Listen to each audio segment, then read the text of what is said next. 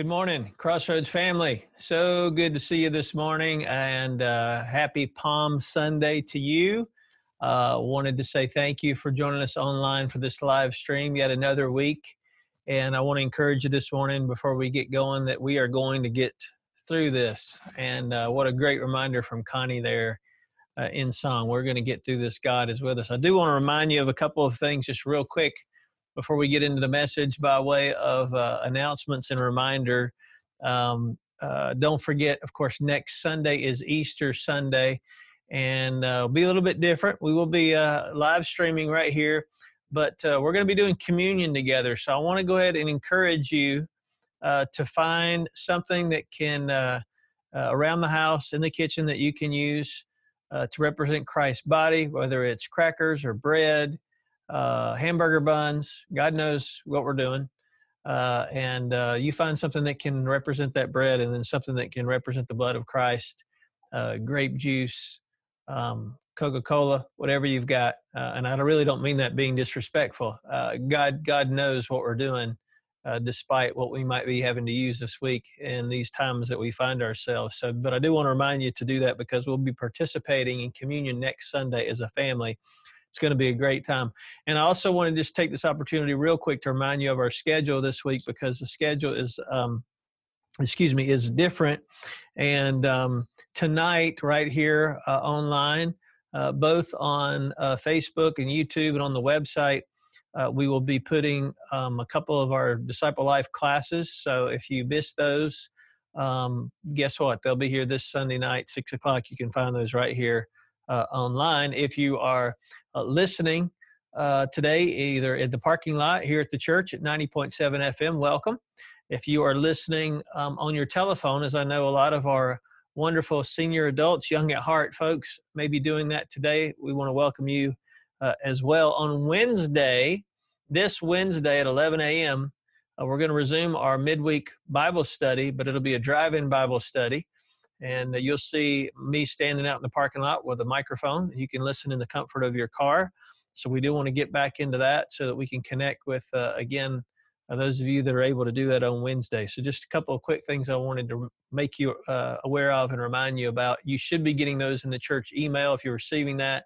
You can find that information on the church website if you click on the new schedule, and um, you can also uh, uh, find that out through announcements during the week through social media and texting. So we're doing our best again during these uh, this different time schedule to let you know about what's going on. So uh, speaking of uh, of giving, we didn't pass the virtual offering plate today, but uh, if you can drop your uh, gift by of support to the Lord's work through Crossroads, your tithes and offerings this week, or just when this uh, when our service is over today, you can go online to the website hope at crossroads.org and give your gift right there. Okay, that's sorry, I had to get those announcements out of the way. Just want to make sure uh, that I got those in one more time since we're so uh, scattered over the week. So let's pray together and we'll dive into God's Word. I want to invite you, if you have your Bible, uh, by the way, to uh, to get a Bible, and because uh, we won't have the scripture on the screen, but uh, Nehemiah chapter ten, I believe, is what we're going to be looking at. Nehemiah uh, chapter uh, 11, actually. 10 was last week. So, Nehemiah chapter 11, we're going to look at that together in just a minute. So, let's pray. Father, I pray today that you would be with our church family. Uh, Lord, thank you. I'm so proud of the way that our church family has stepped up and responded to uh, to this virus and this pandemic. And uh, Lord, the way that they are just uh, reaching out in their communities to their friends and their family. And I pray that you would continue to use them, use all of us in the days and weeks ahead to be uh, Jesus. And we pray all that in your name. Amen. So, again, if you've got your Bible, turn to Nehemiah chapter 11.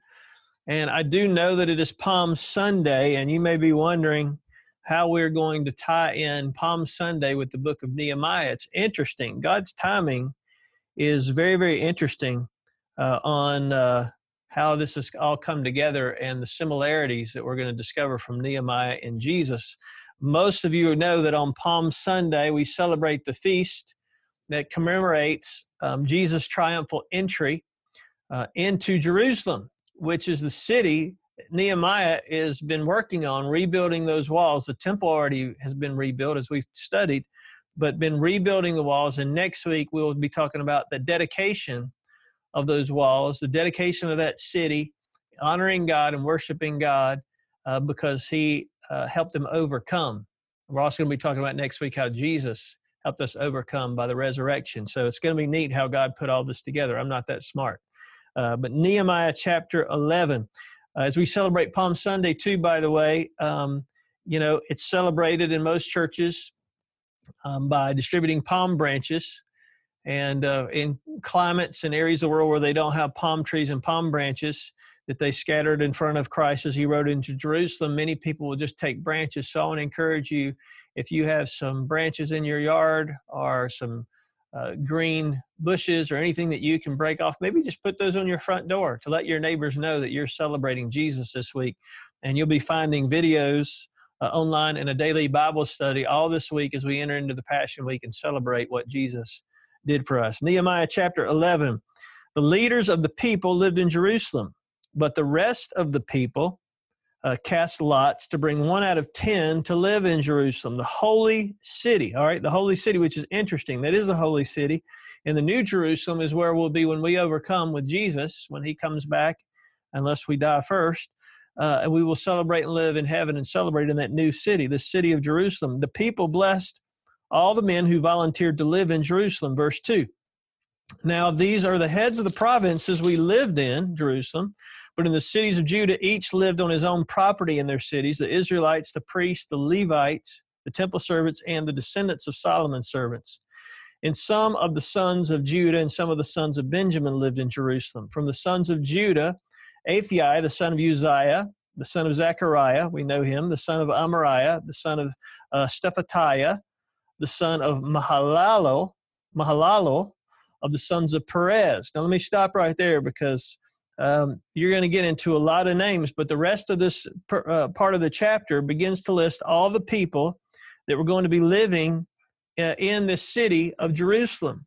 Now that the walls have been rebuilt prior to the dedication, now there's some interesting things you may uh, you may realize as you read this. The temple was in Jerusalem, which is why it was the holy city. Verse one tells us it was the holy city. Um, and the place that God had chosen to put his name on. But there's some characteristics of this city I wanted to share with you today um, that will show us uh, how important uh, Nehemiah is, uh, what Nehemiah uh, really was focused on, and very similarly, what Jesus was focused on when he came to earth. There's, uh, I think, four things I want to point out here about this city uh, that we'll discover as we as you read and we finish this book of Nehemiah the people were blessed. Now, Jerusalem was secured was with walls, right? But it had to be repopulated because again, this is not about the wall. Remember, it's about a city where people can worship the one true God. So it had to be repopulated with people. So there were lots were cast so that one tenth of the country's population could come into the city. Some volunteered to do this. And you may say, well, why wouldn't all of them volunteer? Why wouldn't they all want to be there? This is the city that they all worked so hard to rebuild in the city for worship. Why would they not all want to be there? Because for more than 70 years, Jerusalem had been nothing but a ghost town. And now, over the last 80 or so years, it's being repopulated. The new temple was built by Ezra. And then the walls, remember, were torn down. And now Nehemiah has rebuilt the walls, but the city still needed more people. So Nehemiah um, also knew that the population had to grow because the greater the resources and the greater the people inside the city, this is very interesting, the greater the people inside the city, the greater the resources for defense and strength in battle. I was thinking today about our world that we live in and even about this pandemic that's going on. And could it be that God has, as I said last week, caused the church to leave the building because he's very concerned with populating the city the new city of Jerusalem, the city of heaven, with more people. Last week, by the way, uh, we had a dear young man at the end of last week's service watching uh, in Tennessee, of all places, who uh, asked the Lord, uh, received the Lord into his heart last week. Uh, and so God is still working, and He wants to repopulate uh, or populate heaven with citizens of heaven, much like Nehemiah wants to populate here uh, Jerusalem, this holy city, so that people can not only uh, be there to fortify that city and be, give defense in battle, but also so that they could worship. So he didn't rebuild the walls just to see some conquering army uh, come and break down the walls again. So again, you would think that everyone would want to be in this city, this fortified city to worship God, but they didn't. Why would they not want to be there? Well, that's what I want to talk about with you this morning and point out four four things, four reasons that they may not want to have been there. And the changes that Nehemiah was trying to bring about in the lives of the people so they would come into the city are the same changes that Jesus overcame by his death on the cross. Very interesting. Here's the first one. Uh, to live in Jerusalem, you had to reorder your view of material things. You had to give up land in your previous region. It's one tenth. They did. They drew by lots. If you study the biblical uh, history here, they had to give up their land in their previous region and take up some kind of business there in Jerusalem. And this is a new city, so keep in mind there's not trading, there's not stores, there's not things yet in the new city of Jerusalem. And so people could make more money out in the country with their cattle than they could taking a risk to move into the, this new city. So materially, it changed their perspective and per, might have even changed, well, would have changed their livelihood. So they had to reorder their material uh, view of things. You know, I was reading this week, somebody said it's a general and just complaint that most people, most people prefer their own wealth, credit, pleasure, ease, and safety before the glory of God and the public good. Most people. It's been interesting to see over the last couple weeks how people are stepping up, rising up, individuals, companies to work to look out for the public good and a lot of times it's sacrificing and it's costing them something materially. I think about what Nehemiah is doing here and what the people who are moving into this city now that the walls are up and the dedication is going to happen, which will happen in the next chapter, the dedication of the city and the wall, they're realizing this is a big deal. And their priorities, their material uh, priorities and material things may have to be reordered um, Nehemiah understood that, but you know what? Who else understood that? Jesus understood that. You think about Jesus, the King of the world, God's only Son, that gave uh, God only gave His only Son on the cross so that we might have life, have eternal life because of our sins. And yet, while we were yet sinners, Christ died for us. So, what did He leave behind materially? He left everything behind. He left the beauty and the splendor and the glory of heaven to come down and be on a cross. As a matter of fact, Paul says it this way Christ was truly God, but he did not try to remain equal with God. In fact, he gave up everything and became a slave, even one of us. Philippians chapter 2 tells us about that. And so, Christ, like Nehemiah, Nehemiah, like Christ, is trying to teach the people that there's a reorder of our material things when we want, when we want to enter the holy city you know, again, I think about where we are right now as a community and as a nation, as a world. Hasn't there been a reordering of material things? I mean, the supermarkets don't have what we're used to. We don't have what we're used to. Materially, a lot of restructuring going on because of this pandemic. You know, it, it will cost us something to follow God. It cost Nehemiah, it cost Jesus, it will cost us. So the first thing we discover when we look at the story of Nehemiah and they move into the new this new city, that some of them may have been a little hesitant to do so because it meant a reorder of their material things. Here's the question for us today: Are we ready to leave some of those material things behind? You know what else it meant though in Jerusalem? It meant uh, reordering your social priorities. I can't make this up. I mean, God has us studying this chapter of this book right now. And here we are talking about social distancing. And really, with technology like we have right here, we're really not talking about the social part as much as the distancing part because we're still able to connect socially, aren't we? And I'm grateful for that. But in Jerusalem, if you were going to live in that city, you had to rearrange your social priorities. And you certainly left if you moved from out in the country where you were used to, where you had cattle, where you had your business, where you had friends, family members. And then you moved in the city. Certainly you would be leaving some friends and some family behind in your old village. That's pretty a big deal.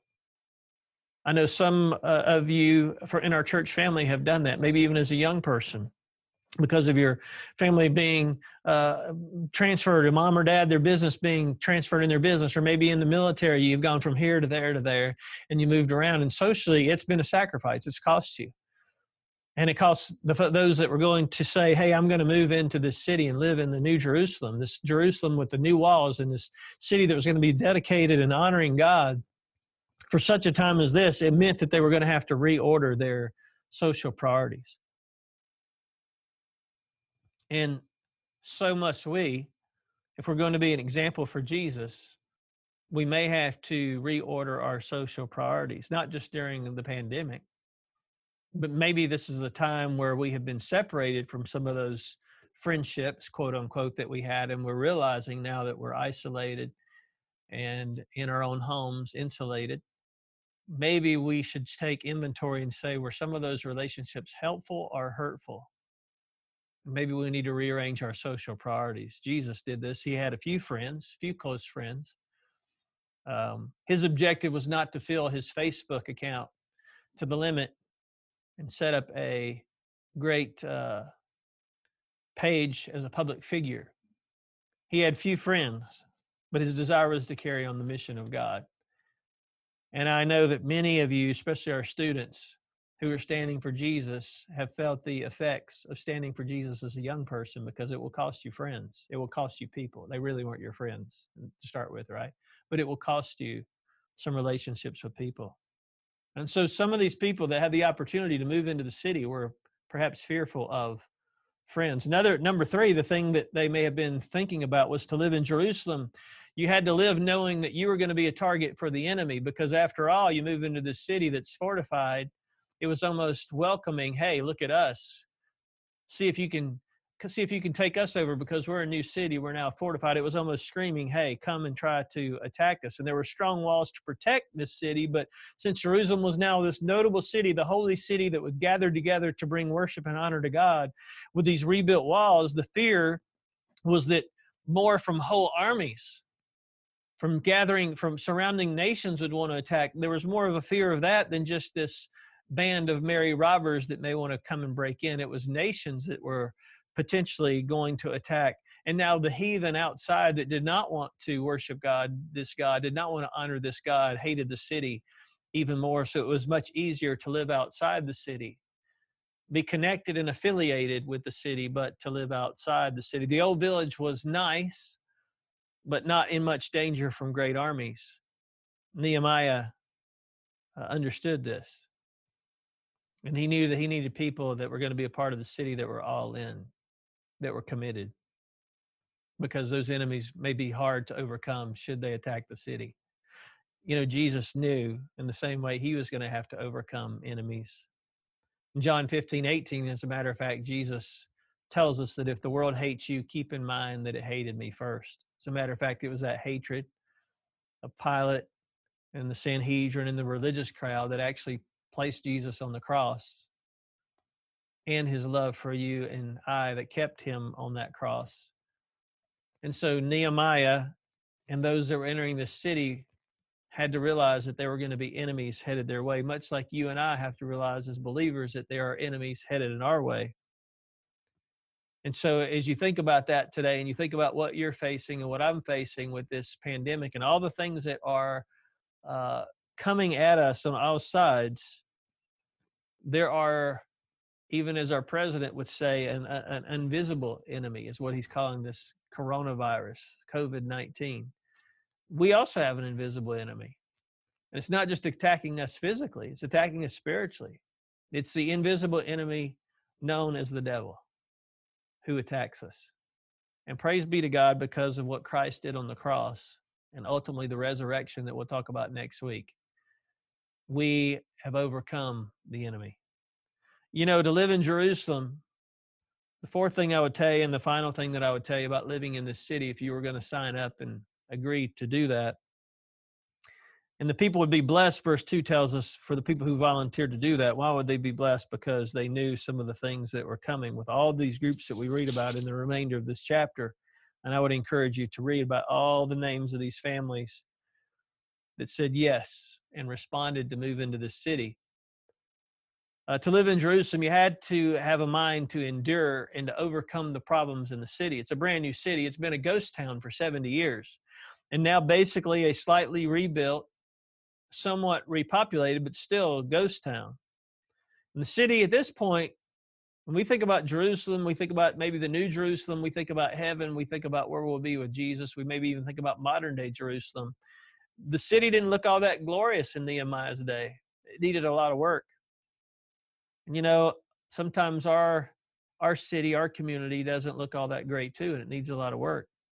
I, I think just to throw this in for you today, I think that's why a lot of people don't want to commit to be a member of a church. They want to have all the benefits of community, but they don't want to have to endure and overcome the problems that come along with community. And there are there are problems and there are challenges in community. You know, people want the benefits of marriage, physical intimacy, friendship, love, kids, but they don't, some of them don't, some people don't want to work at it. Um, there's a lot of things where we could say we want the benefit of it, but we don't want to work for it. This was the case in Nehemiah's world. This was the case with the people there. Many of them did not want to endure and overcome the problems in that city. You know, I look at our community that we're living in, and right now we have this pandemic, and there are a lot of things now and in the future that we're going to have to overcome much like Nehemiah, uh, much like Jesus. But the good news today is that Jesus saw the problems, not just in the city, but in the world. He saw all those problems, and through God, uh, God's uh, foreknowledge and wisdom, God sent his only son to solve those problems and overcome those problems with his death on the cross.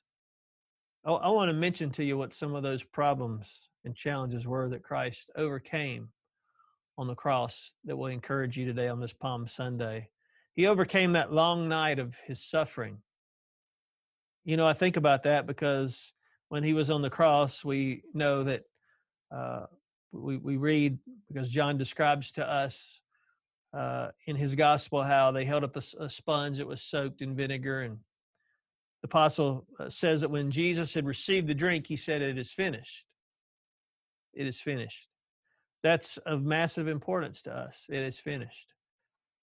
And the suffering of Christ was finished. There were a lot of things that were finished, but the suffering of Christ was finished. And we need a Savior. Right now, especially in this time where a lot of us feel like we're suffering with what's going on in the world, and we are. But we need a Savior who has triumphed over suffering. And He did. That's what we have in Jesus. He was plunged into this indescribable suffering, but he was not overcome by it. He triumphed over it. The other thing that he overcame was the full course of his obedience. Think about it. Jesus, remember why he came into the world. The Bible tells us that the Son of God became a man to live life so that you and I would have life in order to enter heaven. He had the perfect life. He didn't come into the world to condemn the world, but that through Christ. God did not send him to, to condemn the world, but that through Christ, all of us would come to know Jesus and have a life and have life eternal. And the night before he died, he was able to look at his father and say to his father, you can find this in John chapter 17, that I've brought you glory on earth by completing the work that you gave me to do. Crossroads family, even during this time of social distancing and somewhat suffering, and what we're suffering, I'm not downplaying it, but it's nothing compared to what those in other countries have done for the cause of Christ. But even amidst the social distancing and somewhat suffering, I want to encourage you that to be obedient. When you get on the other side, for you and I to look back and say, God, we did everything that you told us to do. Much like Jesus, I brought you glory by completing the work that you asked me to do during this time. That was Nehemiah's prayer and hope, I believe. That was what Jesus did. That is what we should do as a follower of Christ. Two more things, really quickly, that Jesus overcame, much like Nehemiah and the people who entered the city overcame. He, he overcame this battle with his enemy. The life of Jesus was a life full of, of suffering.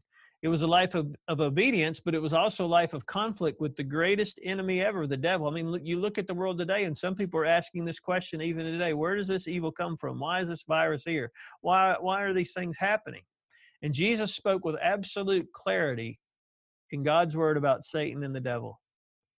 And confronting the devil was actually his first act of public ministry. If you remember, Jesus was led into the wilderness and uh, by the by the devil, and throughout that ministry, Jesus used Scripture and he Uh, that story of conflict goes back even to the very beginning in Genesis, the story of, of Adam and Eve. But God promised that a Redeemer would come.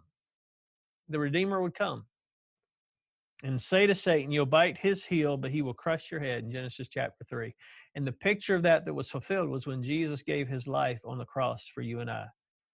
That's precisely what happened on the cross. Colossians 2:15 says it this way that having disarmed the powers and authorities, he Christ made a public spectacle. I love that. A public spectacle of them, triumphing over them by the cross. And when he died, Jesus went beyond the reach of Satan. He went into death. He said basically, game over. We are victorious as followers of Jesus. And the last thing that he overcame that's so important on this Palm Sunday, and that Nehemiah teaches us as well. Jesus came to seek and to save the lost and to give that ransom. So he completed the work of his atonement. Aren't you grateful for that today? Aren't you grateful that Nehemiah demonstrated to those followers, as we read in Nehemiah chapter 11, what it would cost them and what they would need to do to enter that city and to say, Hey, I'm going to worship the one true God? Aren't you glad that God even went further and through the life of Christ taught us what it means to follow after God and to honor our lives and structure our lives in such a way to think about that city that we'll be a part of one day in heaven if we know Jesus because we've done what Nehemiah taught the people there to do to reorder our material possessions and our things, to reorder that priority, to arrange our rearrange perhaps our social priorities, to know that we're going to be a target for the enemy, and to have a mind to endure and overcome the problems in our community. Crossroads family, we stand, I believe, at the precipice of what a huge opportunity to be Jesus and to show people what this Jesus is all about. Don't be discouraged. Things are a little different right now. Please. I know it's easy for me to say it, but it may be harder to feel that way. Oh, if you and I could see, if we could just pull back the curtain of heaven and see what God's up to, we would be so amazed. I know we would be so amazed. And so, as you think about uh, this Palm Sunday and this Passion Week, I want to encourage you get online, go to the website. If you need them printed out, call the office and we'll print out the daily Bible studies that we have for us this week to watch the life of Christ in this Passion Week unfold. And next week, as we discover that empty tomb, that Jesus is resurrected, and we celebrate that together. What an opportunity we're going to have. Can I encourage you with this before we wrap up today? I want to encourage you to go ahead and read Nehemiah chapter 12 because next week we will wrap up and we're going to look at uh, how Nehemiah ends and how the resurrection is just the beginning for us. Nehemiah 12, uh, Nehemiah assembles the choirs and the musicians and everyone to have praise and to have this dedication of the wall and to bring honor and glory. It's a huge worship service. I want to encourage you to read it. And I'm looking forward to that huge worship service that we're going to have together when we are all able to be back together. But for now, we're scattered as Christ intended the church to be, brothers and sisters in Jesus. So go this week and be an example, praying for you and praying for your community that God would use you in a phenomenal way to share his love right there in your home, uh, right there in your community, right there at work if you're still at work. And so I'll be praying for you. Don't forget, find uh, something that you can use, some bread and some juice that you can use to have communion uh, next Sunday morning. All right. We'll see you throughout the week online. Don't hesitate to reach out to the church uh, staff if we can help you in any way. And happy Palm Sunday to you. And God bless you.